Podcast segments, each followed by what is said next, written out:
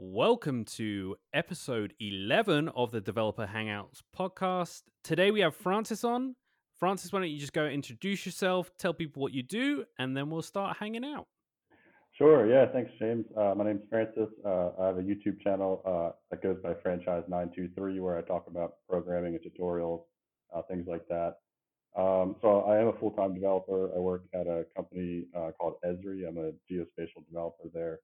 Uh, a lot of the work I do involves working with AWS and AWS services. So I can't get into a, a bunch of detail about what exactly I'm doing, but it's a lot of processing uh, notifications from S3 buckets and SQS queues and basically writing Python uh, scripts that can handle and ingest certain types of data and you know insert things into databases and stuff like that. Um, so that's pretty much what I do on a day-to-day basis. Just work on those types of scripts. Um, also, I deploy our footprint, like our software footprint into different environments. So I'm kind of involved in the DevOps side of things as well, uh, which is kind of new to me at this job. Um, so, you know, I'm actually learning, you know, once you actually develop your, your, your uh, software, how does that actually go, you know, out into the wild and get deployed into ops or prod? Um, so yeah, that's pretty much what I do. Um, very interested in tech and Python and programming, stuff like that. So how did you get into to to being like I understand you can't get too much into your role, but like how did you end up where you are? Like did you go to college and then like that was, you know, how you proceeded or like me were you self-taught? Like how did how did you end up in the Yeah, industry? that's a good question. I would consider myself uh, self-taught for the most part. Uh, so I studied environmental science in college, um, and prior to college, I was always interested in programming and mostly with web development. Like I had a, a, a little website, pretty much just like static website with HTML and JavaScript back in high school. Um, and then I sort of, you know, didn't really study that in college, but then there was one class called GIS, which is Geographic Information Systems that I took in college as part of environmental science, uh, the curriculum. And that basically introduced me to this software called ArcGIS, which is uh, software that Esri makes and their preferred scripting language was Python. So in college, I was getting a little exposed to very basic stuff with, Python. Um, and then out of college, I wasn't really sure how to get my first job. Um, I was trying to find like environmental related jobs, and then also I was like latching on to this GIS uh, knowledge that I knew because I knew like that was a very technical skill, and I could use it to help me get hired. Um, so I kind of targeted a lot of GIS jobs, and I uh, fortunately found one. Uh, there's a lot these days. It's a kind of a growing field.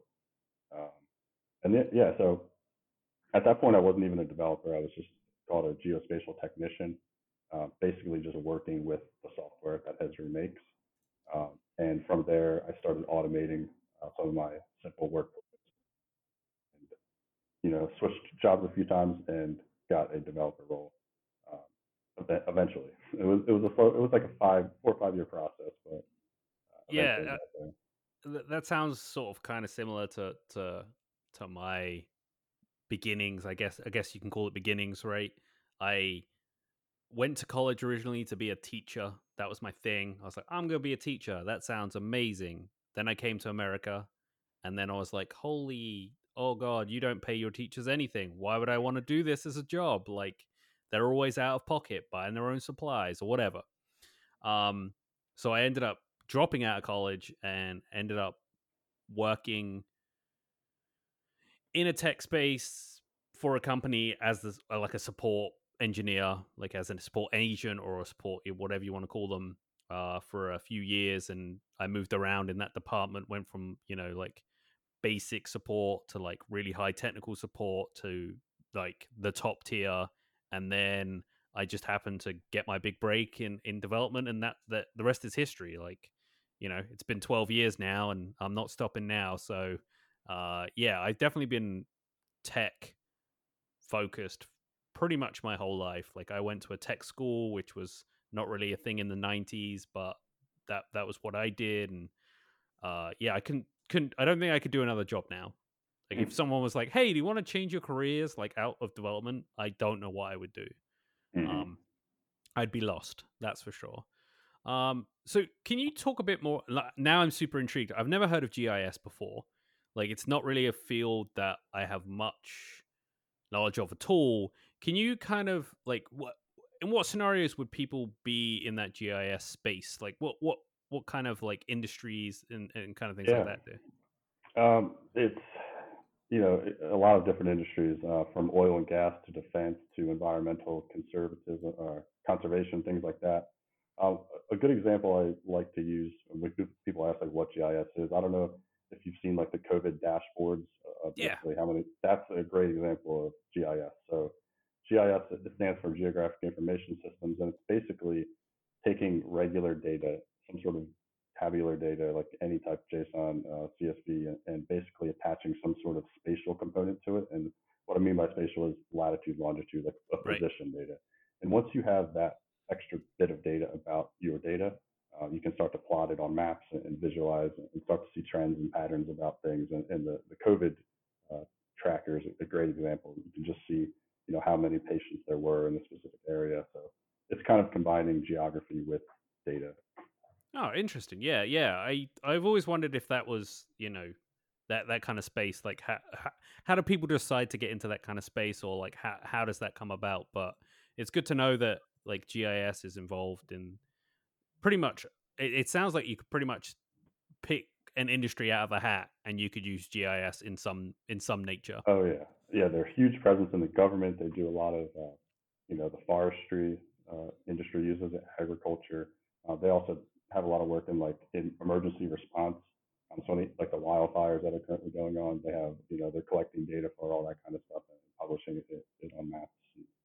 Um, wow. They have like real time dashboards uh, so people can get informed quickly. Uh, they have apps that you can um, basically, you know, if you have like a handheld device and you're trying to collect some piece of information, you can collect it like on your phone or iPad, and, and it gets you know published uh, really quickly. Wow, awesome. Yeah, yeah. There's a lot to it. It's pretty yeah. intense.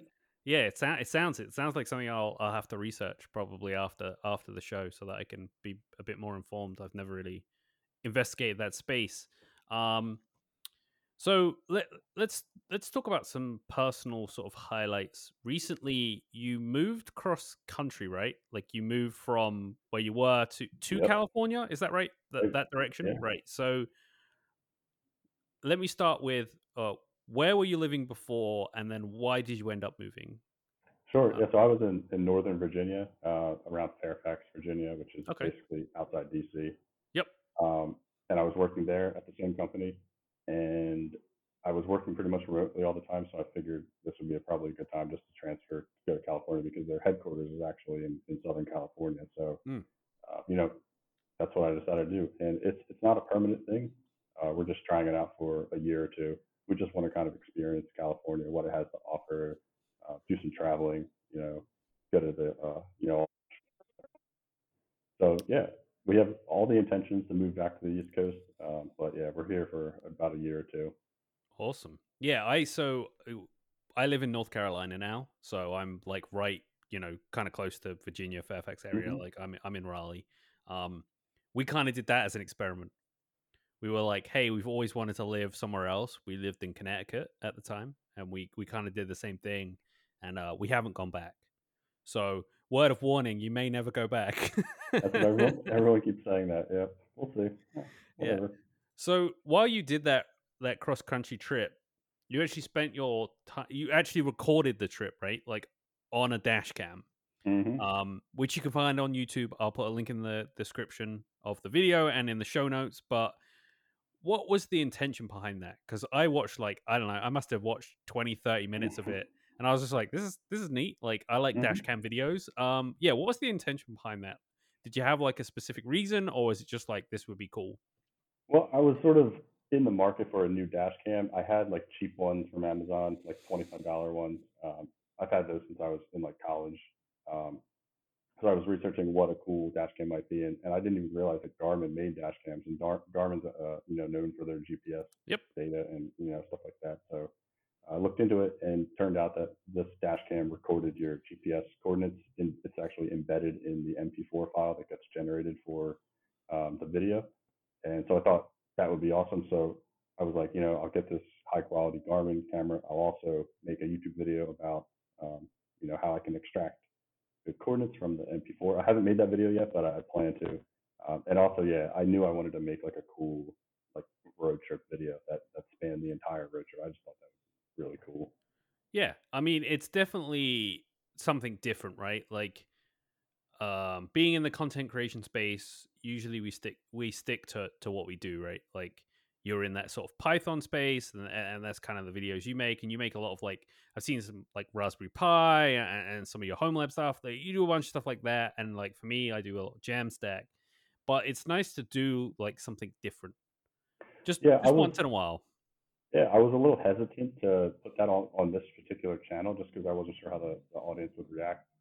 That's why I was trying to cling on to like some sort of GIS Python thing with it.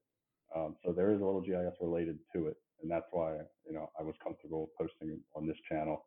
Right. Um, but you know, I, I've seen other YouTubers post totally different content on their channel, so I, I really I don't know what the right answer is. If you should possibly create a second channel or or stick with one and you know gather all your fans in, in one one channel. So I, I can tell you I'm struggling with that right now. So yeah, this podcast originally lived on my main channel. Um and I, I just removed it out of the main channel, made its own YouTube channel, and then it's okay, like because I was a bit concerned about diluting my tutorials with uh something that people may or may not be interested in, right? Like this podcast has a pretty niche following right now, and I didn't want to like force it down people's throats on my own channel, so I made it a separate channel. But like I've done other videos, like I did a day in the life video, and I've, I've done stuff like that where they've done reasonably well, where people have really mm. enjoyed those videos because it's something else or it's still related to tech, but in a different way, right? It's a different form of media, and and I yeah, I think it you know if you can relate it back to the work that you do then I, I think the following will will enjoy it regardless. At least in my opinion, I might be wrong. I'm not exactly the biggest YouTuber out there, but you know, I think I think if you can relate it back, and I'll be intrigued to see the video when it comes for the for the like how you did the whole GIS part of of your trip. Um, because I thought that was that was super cool. Like, what an interesting um sort of added extra, I guess, like added piece t- to the road trip is like showing like, hey, yeah, we started in this like Washington area and we're all the way down sort of in the you know the Redlands area of California. Like that's yeah. that's that's super cool to see that on a map and be like, okay, this is the exact like like you took a pretty direct route. You didn't like deviate or go anywhere. Like it's like you just see of time for that. Yeah, yeah, yeah, took us exactly. You just see. Took us a while, but yeah, you just see this like giant line that sort of like spans across all of these different states, and it's just cool to see to see that like all plotted out on a on a map, and yeah, yeah, it was super cool to see. yeah. Thank you. Um, you know, normally it should have been easier than it was to to make that. Some software that kind of handles this, but it, it wasn't working on my Mac. So I had to take the manual route and do it that way, which it was fun. Like I had fun doing it. Uh, but there were some pieces that were harder than it should have been. Uh, like the syncing between the video and the actual little map of the um like since I'm in GIS, I wanted to get that dead on, like Right. very accurate. I didn't want any drift because there like a problem was like if we had stopped somewhere to get like uh, food and we turned the car off, um, you know, the timing was drifting off, if that makes sense, like the syncing Yep. between the, the map. So there was some uh, work involved there, but it was all all within all fun. That sounds that sounds like a like if that's something that you're passionate about, like doing those things are super. Just it's just so much fun, and it doesn't matter like what how long time how long the project takes, but like at the end you're just like, yeah, this was totally worth like my extra time away from whatever. hmm Um, Yeah, yeah, super super cool, and I'll make sure, like I said, I'll drop everything in the show notes. There's a cool map there that you can see every single like point on the map, and then the video that goes along with it. It's it's definitely intriguing and and, and something that um I haven't really seen before, so that was awesome. Um, I really want to dig into this home lab that you have. So yeah. let's Home let's labs are awesome. yeah, so let's talk about home lab first. Can you tell people what a home lab is for people that don't know what it Yeah. is, and then we'll dig into what you have and hmm and how that works. Yeah, so I was introduced to Home Lab uh, maybe like a year or two ago, and basically what a Home Lab is, it's any sort of computer or server that you can come up with that you can install software on. So there's a, a huge subreddit on Reddit called Home Labs, Yep. and it's a bunch of people just talking about um, working with computers, and, and usually like the spirit of home labs is you find some cheap old equipment and just you know Frankenstein something together, and it's really for experience and learning and teaching yourself how all this stuff works. Um, so you know you can be a home labber with a Raspberry Pi, or you can be a home labber with a, a broken laptop that doesn't have a screen anymore, but you still you know you can install software on it and do do cool things. Like the point is you want to learn how to how you can host software, do whatever you want really. Cool. Uh, so you have a home lab in your Uh, in your house, right? Which is yep. the Dell right, R, right R and and that's the R seven twenty like server. You have a, an actual server rack, right?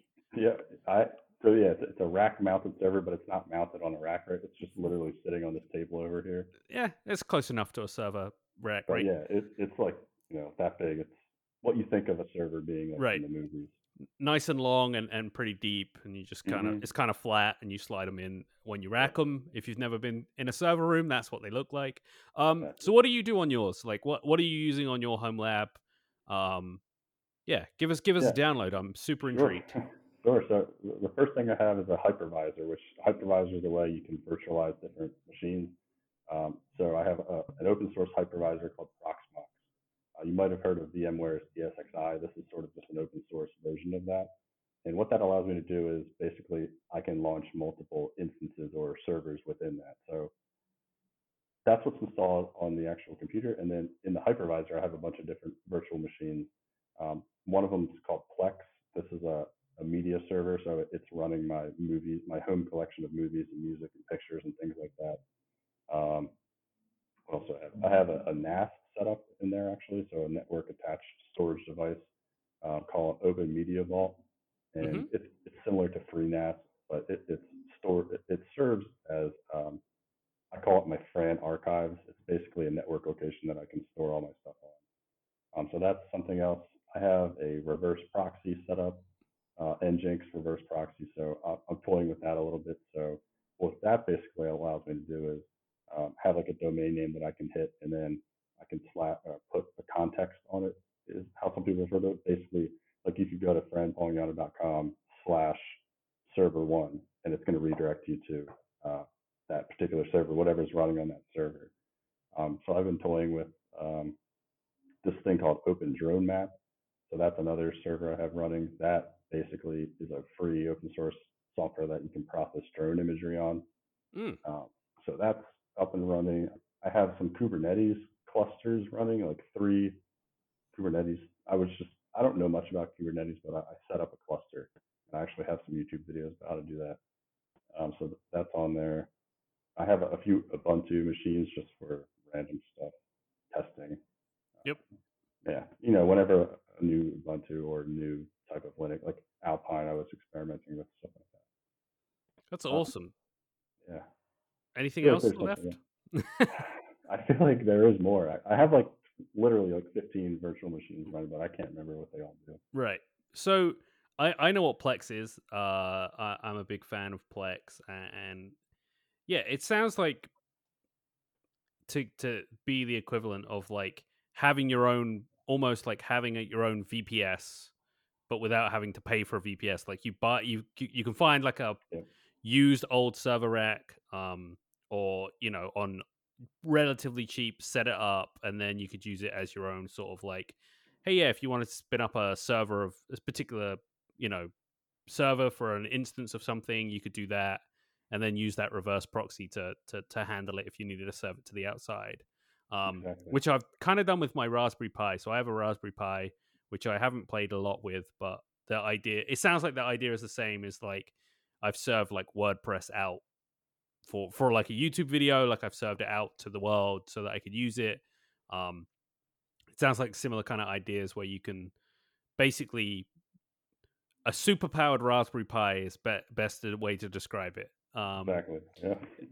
That's awesome. I, I, I, I've definitely heard of that subreddit before.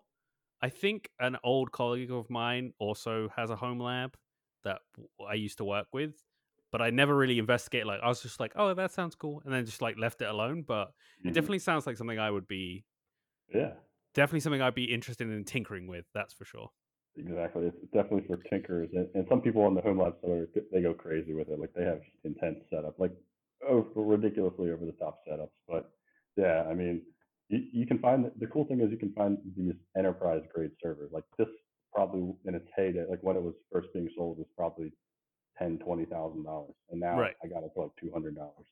So Right. that's it's really high quality equipment and like the thing is since everything's moving to the cloud a lot of um, companies are, are trying to get rid of this stuff so you can find them a lot easier. I did remember one other thing. I have a, a VPN set up running on my server. So on my phone, for example, I can leave the house, go on my cellular data, and then VPN into um, this home network. If so you, if, if I yeah, if I were to go back to the East Coast, for example, and say like, what is my IP address on my phone? It's going to tell tell me it's California.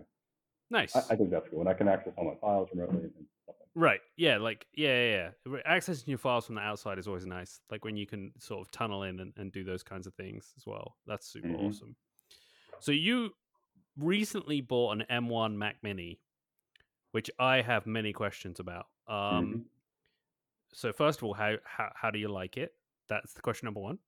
Yeah, I like it a lot. It's it's very clean. Uh, there are some things that are I'm still getting used to. I've decided not to use Safari. I tried it for like a week or two, and I just I, I prefer Chrome. I'm sorry, I don't know why, Yep. but Me too. um, yeah. I don't have a Mac keyboard. I just have a, a standard keyboard. So some of the like command, you know, those things that are a little bit different with the keyboard. It's kind of clunky. Um, like cutting stuff is kind of difficult with a Mac.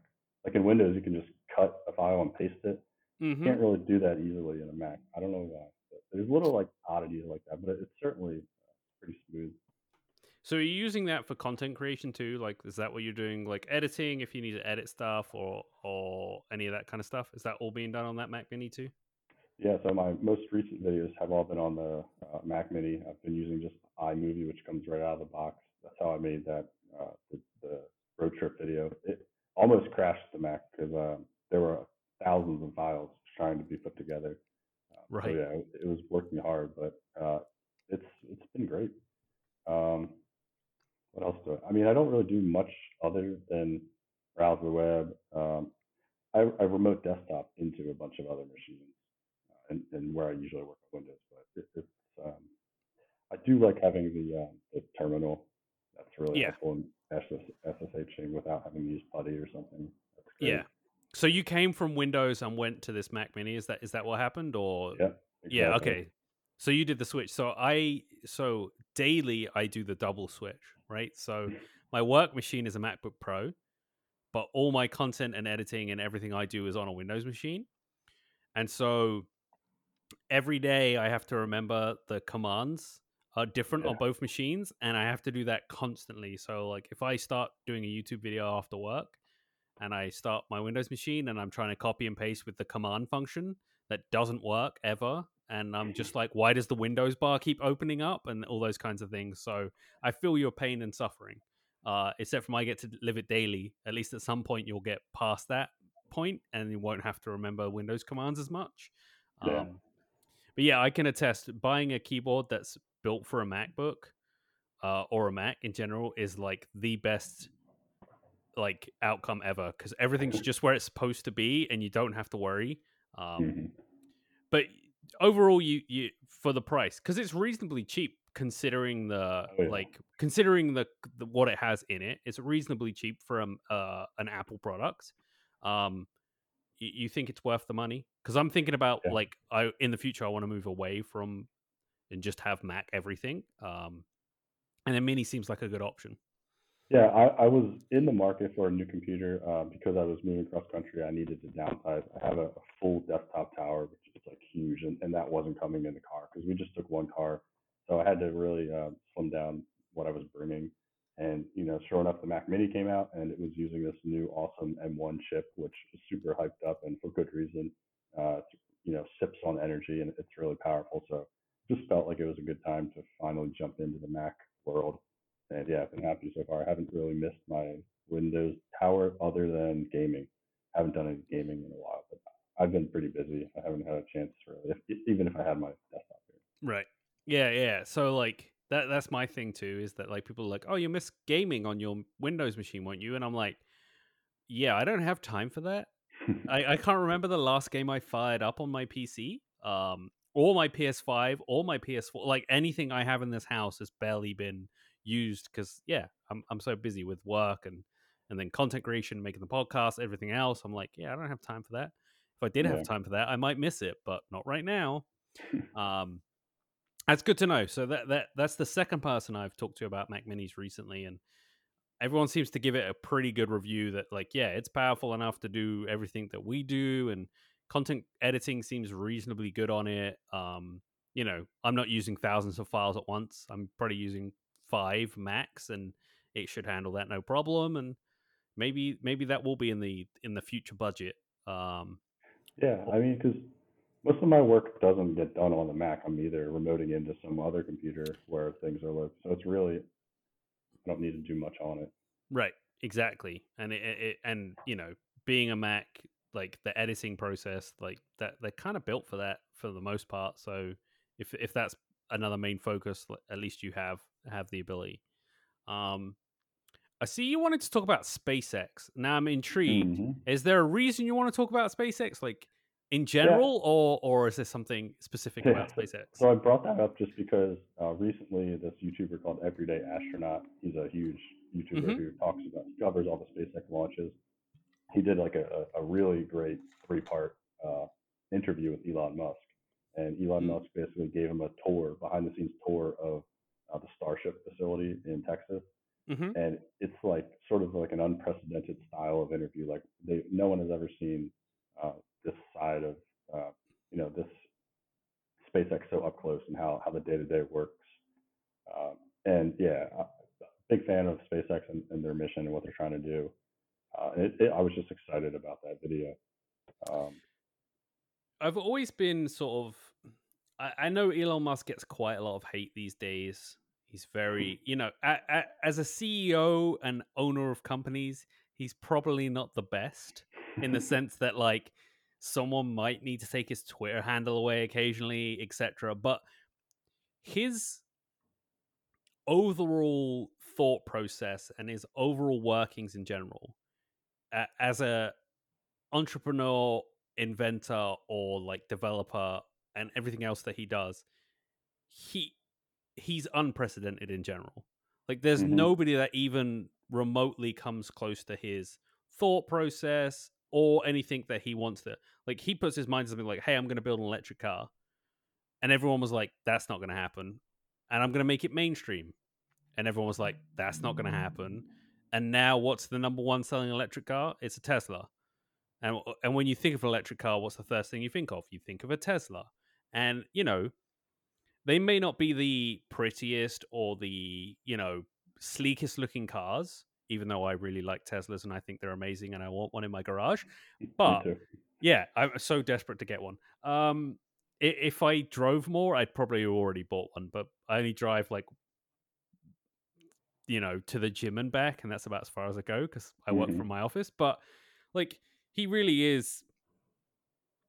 He really likes to push the envelope in in a technology, and if a technology doesn't exist, he'll find a way to make that technology exist Yeah. like even if you look at their Tesla battery, if you look at their battery systems and the way that their batteries are built, they're 10 or 20x better than any other leading electric car battery in in the world.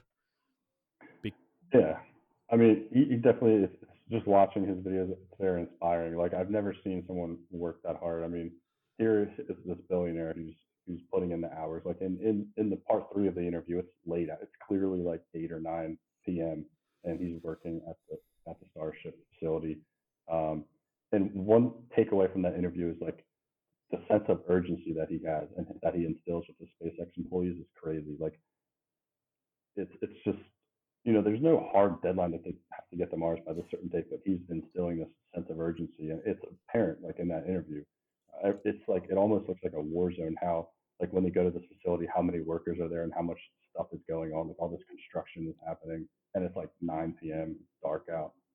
It's it's really crazy to watch. Yeah, he he definitely is determined to do all he he is very determined to to to fulfill his his own personal goals. Like he's a billionaire. He could just be like, "All right, I'm done. I'm just going to go live in my billionaire mansion with my, you know, kid and wife, girlfriend, whatever she is. I can't remember now. Uh, Yeah. and, and you know, and then enjoy the lavish life, right? I could just, you know, eat caviar and sip on champagne for the rest of my life. I'm never going to run out of money, ever. Like that's never going to happen. It's physically impossible unless he just, you know, gives it away, and and even then he has to give it away at such a rate that the interest doesn't give it back to him. Like he's the opposite of uh, of other billionaires, which is like, hey, I have this successful company and I'm good. Like AliExpress is an example. Like their CEO is a billionaire and that's it. Like he doesn't really do anything else.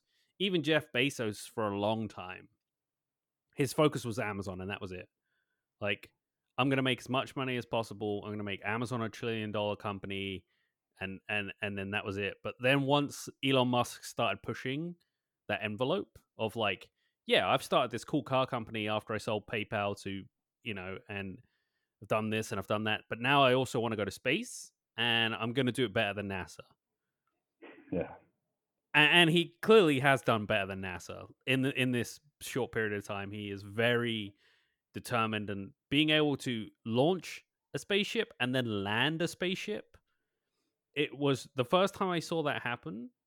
I was like, that is the most insane thing I have ever seen, which mm-hmm. is to mm-hmm. launch a spaceship up and then land it perfectly where it's basically where it started. Yeah, and, and, and, who else is doing that? Nobody. Mm-hmm.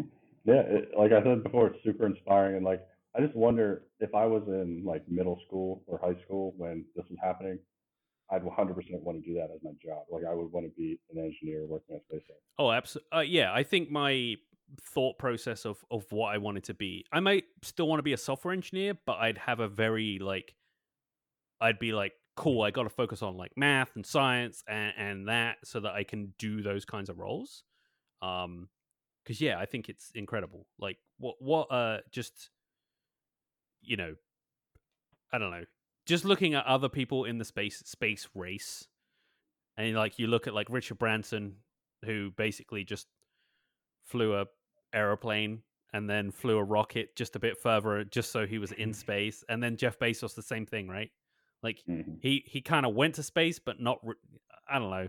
It's very. It, it was technically space, but it's not. This. They're not doing the same things.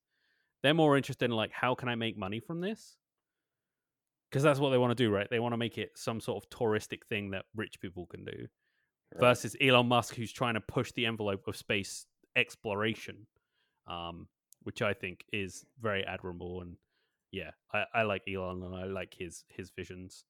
Um, yeah. And I, I hope for all the success in all the world for him, at least in the SpaceX world. Mm-hmm. Um, yeah, and just one other thing I'll point out, like for anyone that doesn't know what Starship is, and specifically what Starship is. That's the actual um, rocket that they plan to try to get to Mars. Like that's what right. the, the, Starship mission is. They want to take to Mars. Uh, yeah. Whereas Falcon 9, that's the, basically the boosters that they use to take cargo to space. Yeah. Yeah. And and I'll I'll I'll make sure to hit you up for that link for the for the video series. Uh, I'll throw that in the show notes too because I think it would be uh, personally I, I'd like to watch it. Um, and then two, I think people will be interested to see like a, an in-depth interview with with Elon and and, and that that mission. Mm-hmm. Um, Definitely. So you're a big drones fan? Like you you have drones, or yeah, like so... to get, go into that a bit? Let, us talk about drones because I don't have yeah. one, but I've always wanted one, and I just don't see. Like I I feel like I'd have a hard time persuading my wife that it would be a good idea to buy one. Mm-hmm. Um, but yeah, uh, uh, let's talk. Let's talk drones. Yeah. So as part of like what I do for work, I kind of work with uh, creating image products, and part of that workflow, you can do it with satellite imagery. You can also do it with drones. So uh, DJI makes a good drone. The DJI Phantom that yep. series is well suited for doing the kind of work that I was like trying to experiment with. Basically, it's flying a drone over an area, kind of like if you were mowing the grass and collecting imagery and then mosaic, mosaicing it together into one product. Um, so I wanted to experiment with that for possibly uh, a business idea to see if I could uh, do that. So I got a drone, a used drone, like a, a year ago, like during quarantine, um, and started experimenting with it. I actually got my Part 107 FAA drone pilot's license, which is required if you want to start a drone business. Um, and yeah, haven't really done much with it since. it's um, if you want to like make map products, like I was just talking about, you kind of need to be uh, you have to have like a surveyor's license if you actually want to make claims that this map is. So the whole thing with these maps that I'm making, they're called they're geo-referenced, which means they can be used to make measurements from. Right. So if you're making that claim, you need to have some sort of surveyor's license. So that kind of swayed me away from doing that currently. Maybe I'll do it in the future, but um, also interested in like real estate photography, just taking videos of properties, uh, doing inspections, like just inspecting people's roofs and, and like gutters. Uh, I think there's definitely potential there.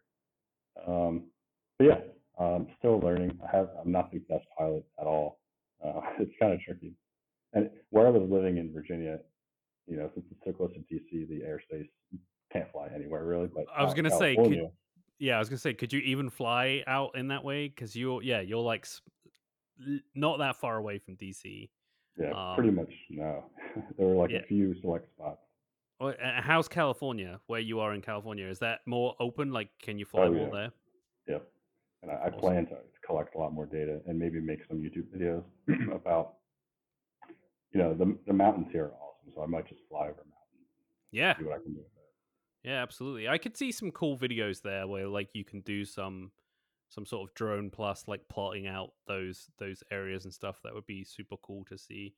But yeah, I've always wondered like uh, whenever I see people learn to fly drones, it seems very complicated because there's you know it, it it's not like uh RC cars or anything like that. It's very intricate. It's almost like flying a miniature helicopter, mm-hmm. which you have to pay like if you don't know about helicopters, they have to fly in particular wind speeds and, and, they have to be treated pretty like carefully when you're flying them around and they take hours hundreds and thousands of hours to be good at it. Um is that kind of the same thing? Like you know with the amount of time that you spend with your drone you kind of feel like you need hundreds or, or maybe even thousands of hours to be a, a proficient uh flyer? Yeah like there's more axes you have to worry about like the, the roll pitch and yaw so you need to be able to control that with your remote control, and it's difficult to just to master. Like it's easy just to fly around like like this, like in a circle, and slowly go. But if you're trying to do anything that's kind of intricate, it can get pretty difficult pretty quick.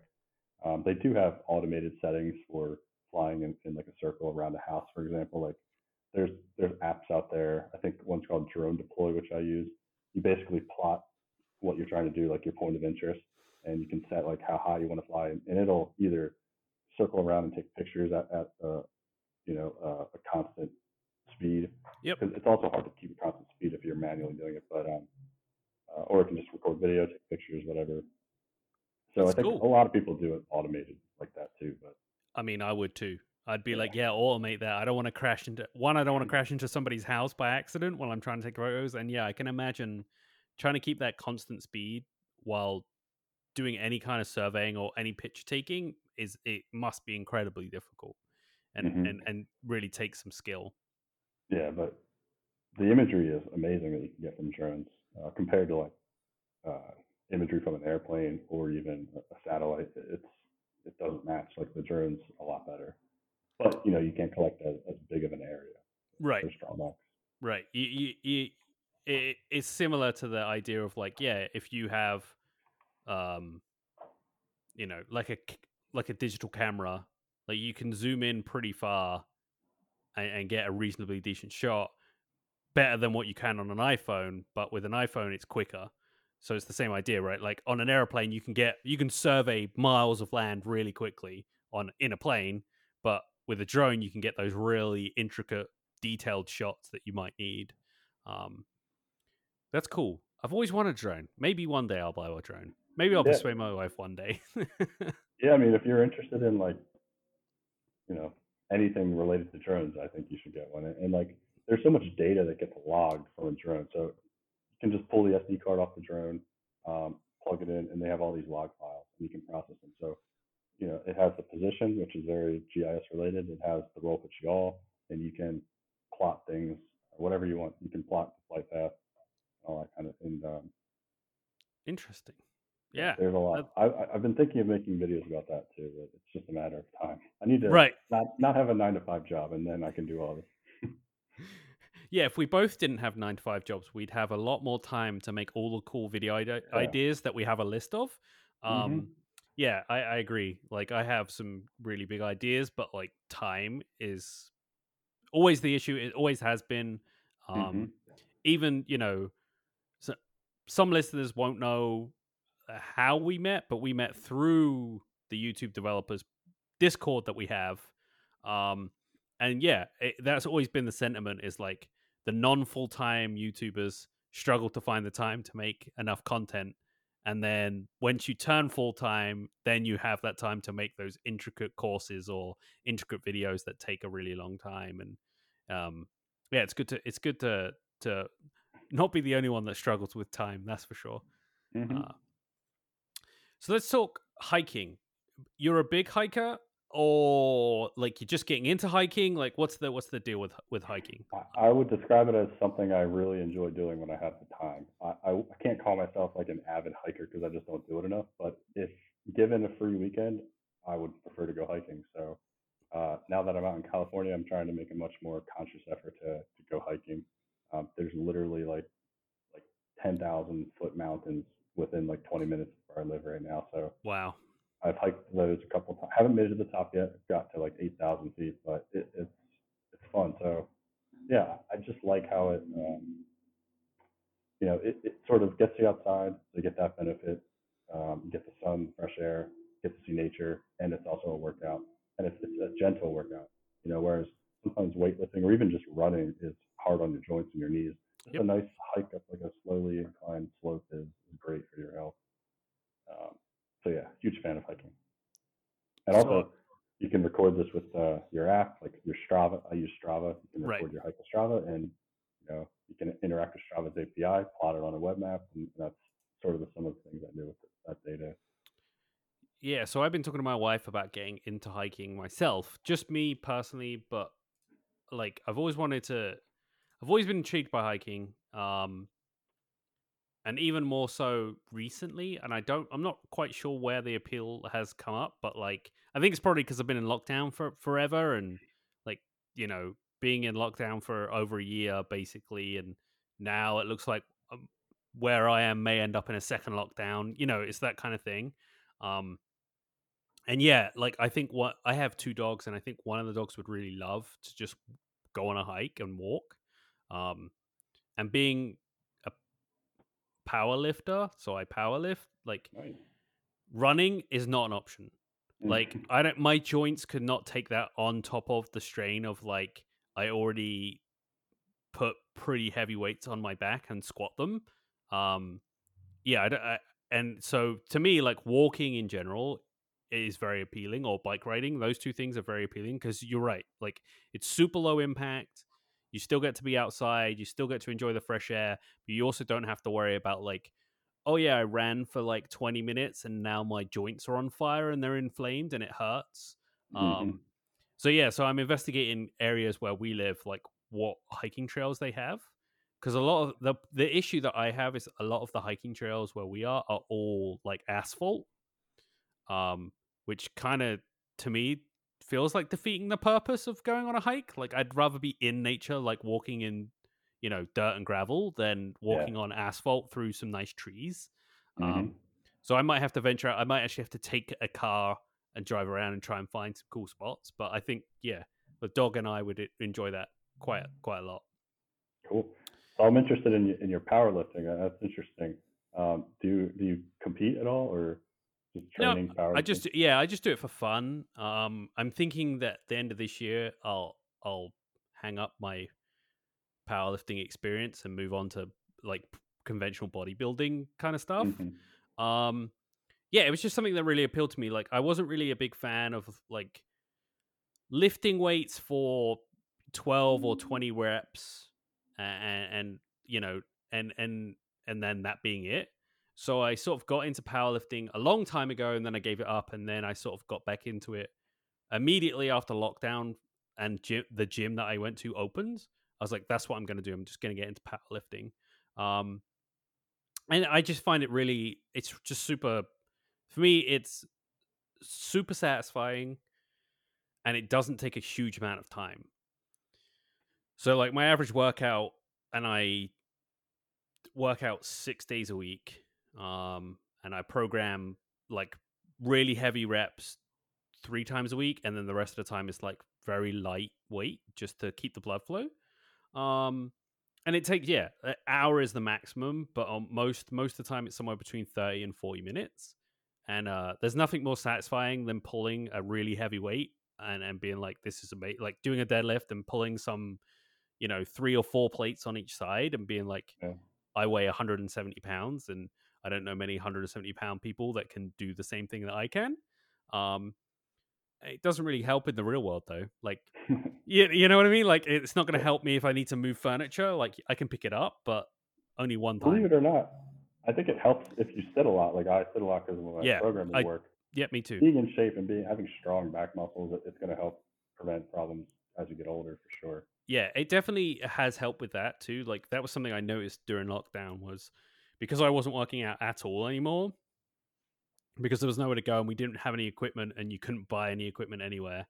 That like my back was just wrecked every day after Yeah. work.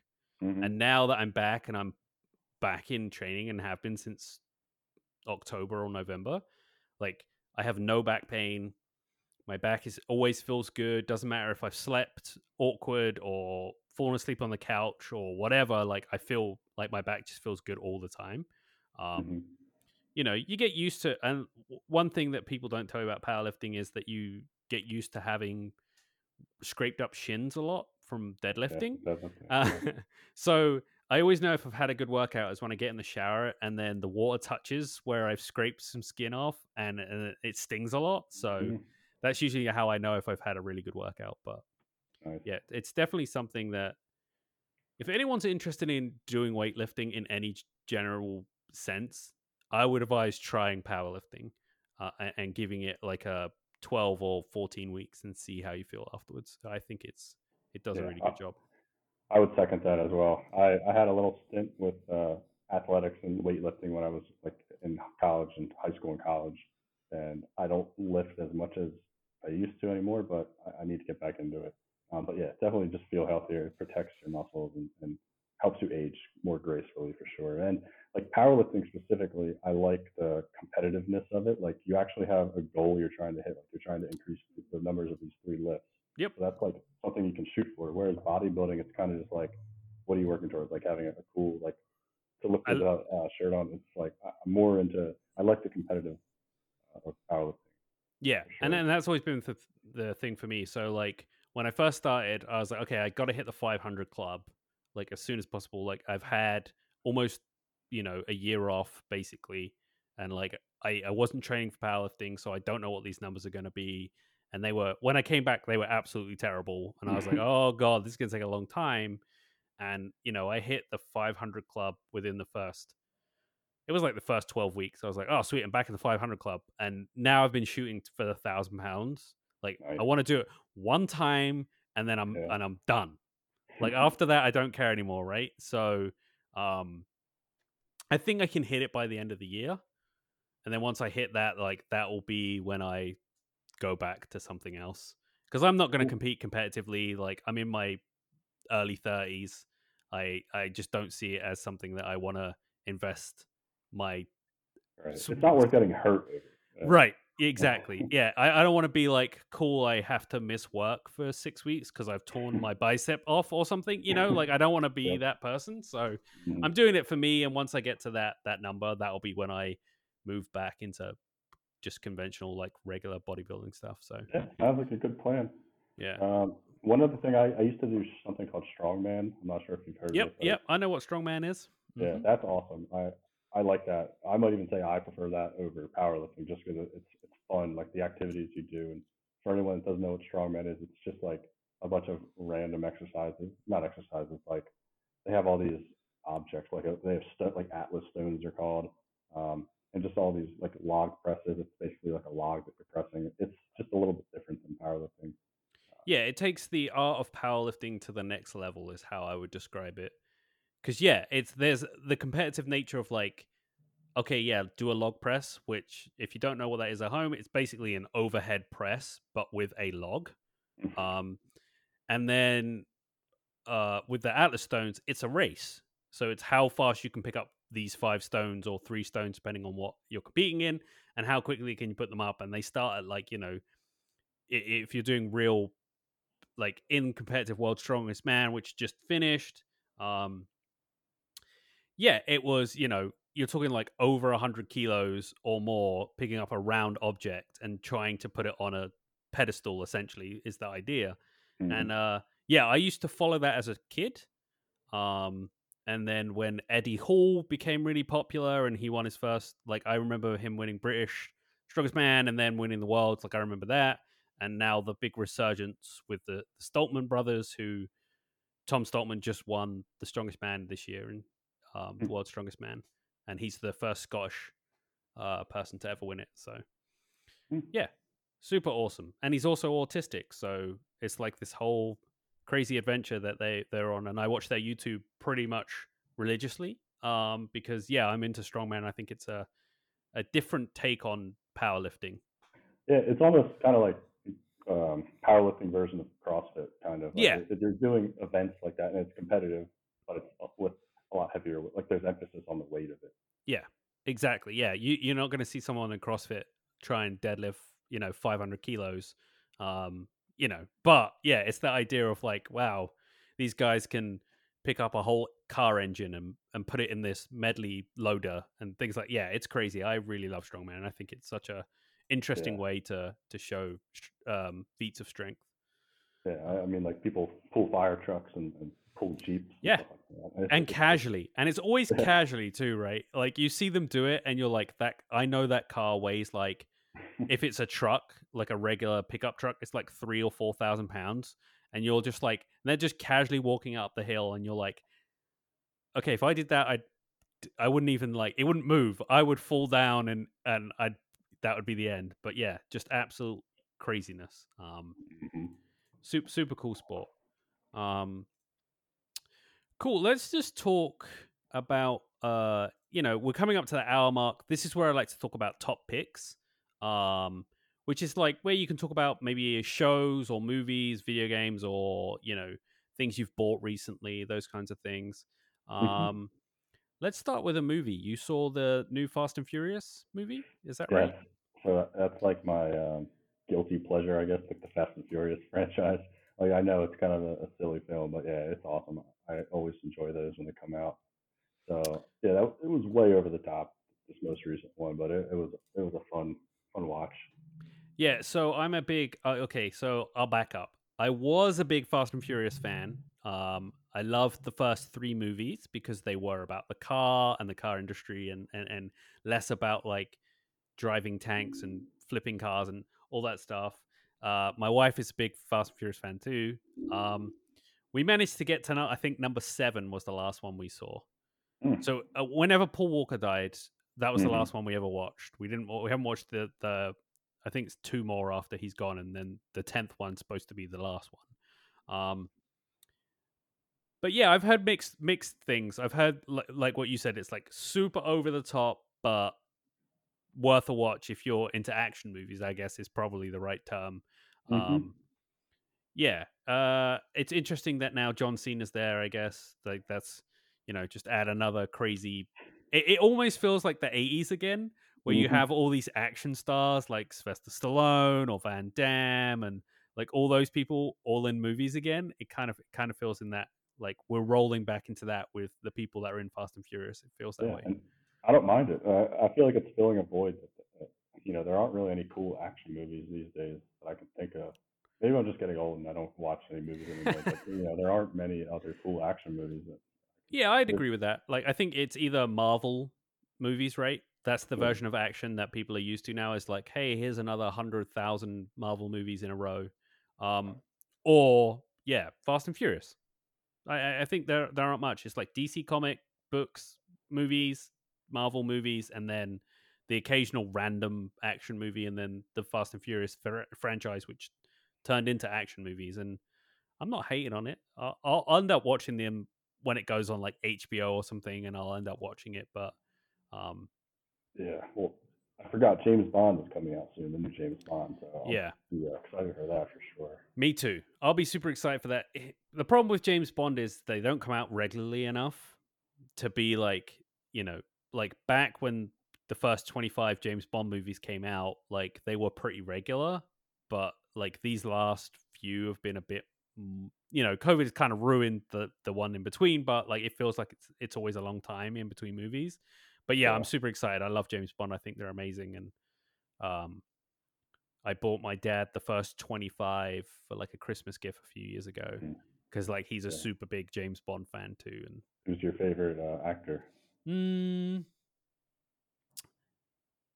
Ooh, I want to. So the problem is, I want to say Pierce Brosnan was my favorite, but I think that was because I was that was when like he was in the movie theaters when I was a kid. So those right. are the ones I yeah. saw for the first time, right, as a kid. Like, um, he kind of feels like my favorite, and I think it's more than the nostalgia thing than anything. Even though I'd seen all the other ones, it was just that that was the first one I ever saw on the big screen. Um, I think Daniel Craig does a good job. To be fair, he's a very dark and gritty version of James Bond, which is different than the suave uh, womanizer that you know with the occasional gunfight in the older movies that that James Bond was. So, mm-hmm. what about you? I like Sean Connery. He's the old school. Yeah, um, yeah, that would be my probably my second choice. He's yeah.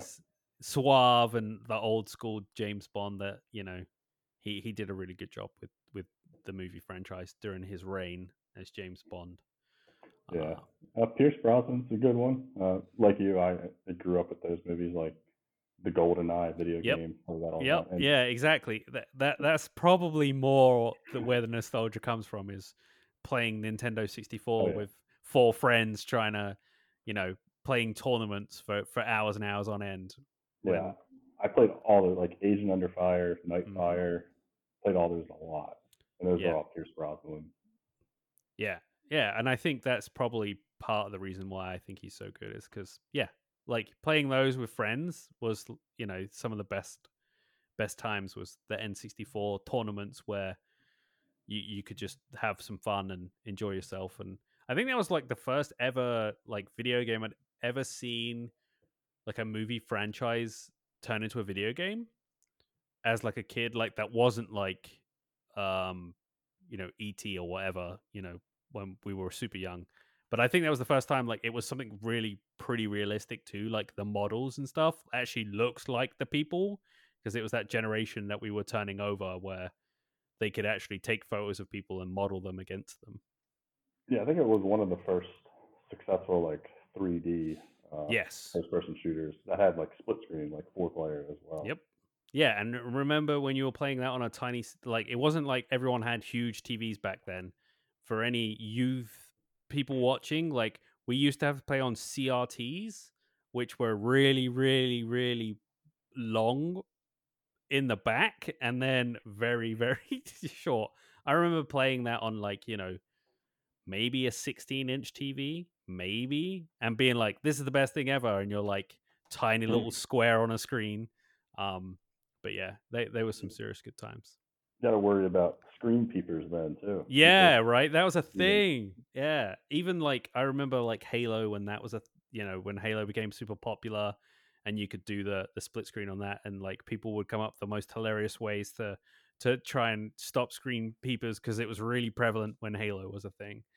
Um, yeah. That was before kids, before the internet was a thing.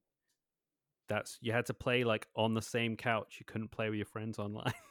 yeah, that's the one thing I'm very nostalgic about is like LAN parties. Like I, mm-hmm. I, I, really want to have a LAN party with some of my friends, but it's it's very hard to set that up. But those were some of the best times I've had in like high school and middle school. Just like I, setting up Xbox LAN party or even PC like like Counter Strike like that.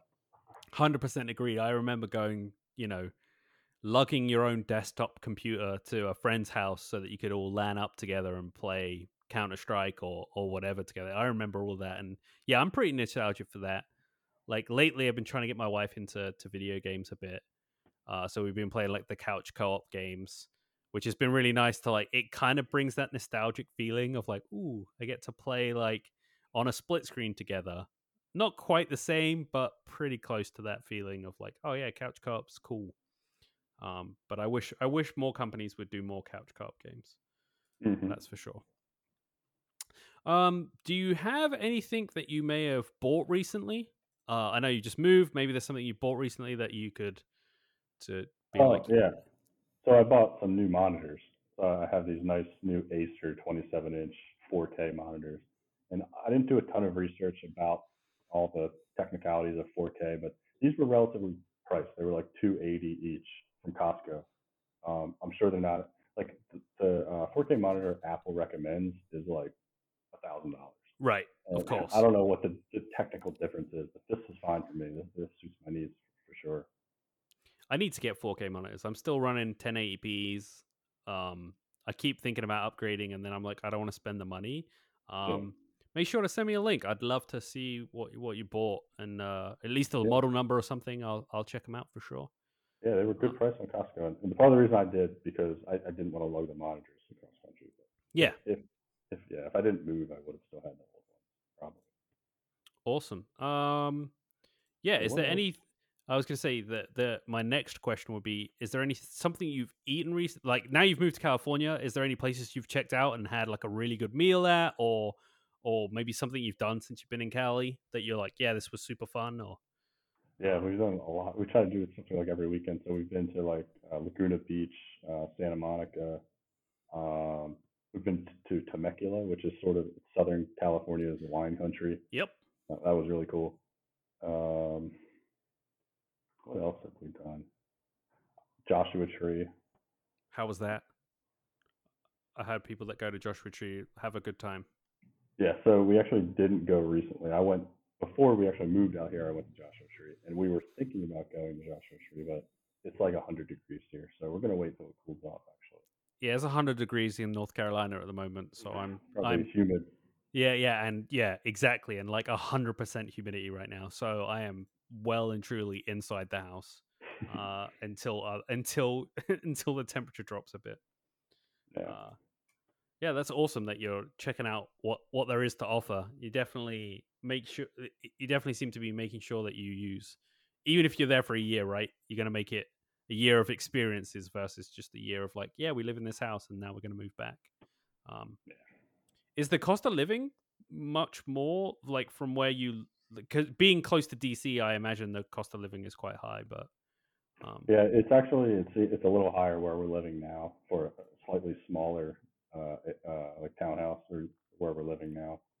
Um, yeah, I don't know. I don't know if there's any getting around that. Um, it's just more expensive, I guess. absolutely. Nice weather. Absolutely. Uh, so yeah, we're kind of coming to the end of the show now. Uh, is there anything you want to plug? Plug away. Do you have a Twitter account? I know you have your YouTube channel. Plug that too. Um, or any any kind of projects you're working on. Pl- plug away. Yeah. Go for I it. guess I'll go ahead and plug my YouTube channel. So it's Franchyze nine two three. It's F R A N C H Y Z E nine two three, and it's pronounced franchise, not franchisee. I know a lot of people think it's franchisee. That's probably poor poor uh, on my part for how I spelled it, but uh, so that's my YouTube channel. The Instagram is the same name, uh, and I am involved kind of in a project called the New Boston. It's a cryptocurrency project by um, a YouTuber called Bucky Roberts, and he Yep. has a channel called the New Boston. Uh, I used to watch a ton of his videos when I was growing up, uh, not growing up, but when I was learning programming. Uh, and that's sort of how I got into programming and stuff. Um, but yeah, I've done a little work on his that project, and I'm closely watching it because I, I think they have something special there. Um, I think that's it. I don't really have much else. That's good enough for me. We always like a good plug, and yeah, Bucky. It's good to see that Bucky is back. Yeah, like after sure. taking his huge break, it was nice to see him come back and kind of get involved again. Um, yeah, I think a lot of people grew, maybe not grew up, but like that was their first experience to like YouTube tutorials for coding. Um, so it's good to see him back back in the industry, and uh, I hope the yeah, like his his pet project in the crypto space does does well. Like yeah, I'm keeping an eye on it too. So hopefully something good comes of that. Mhm. Um, yeah, so we're at the end of the show now. Um, thanks for everybody that's listening at home, people that are watching it on YouTube. We appreciate it, and uh, yeah, thanks for coming out and hanging hanging out with me. I really appreciate it. Yeah, sure. Thanks, James. Uh, anytime. This is a lot of fun. Yeah, absolutely. And uh, everyone at home, until next time, see ya.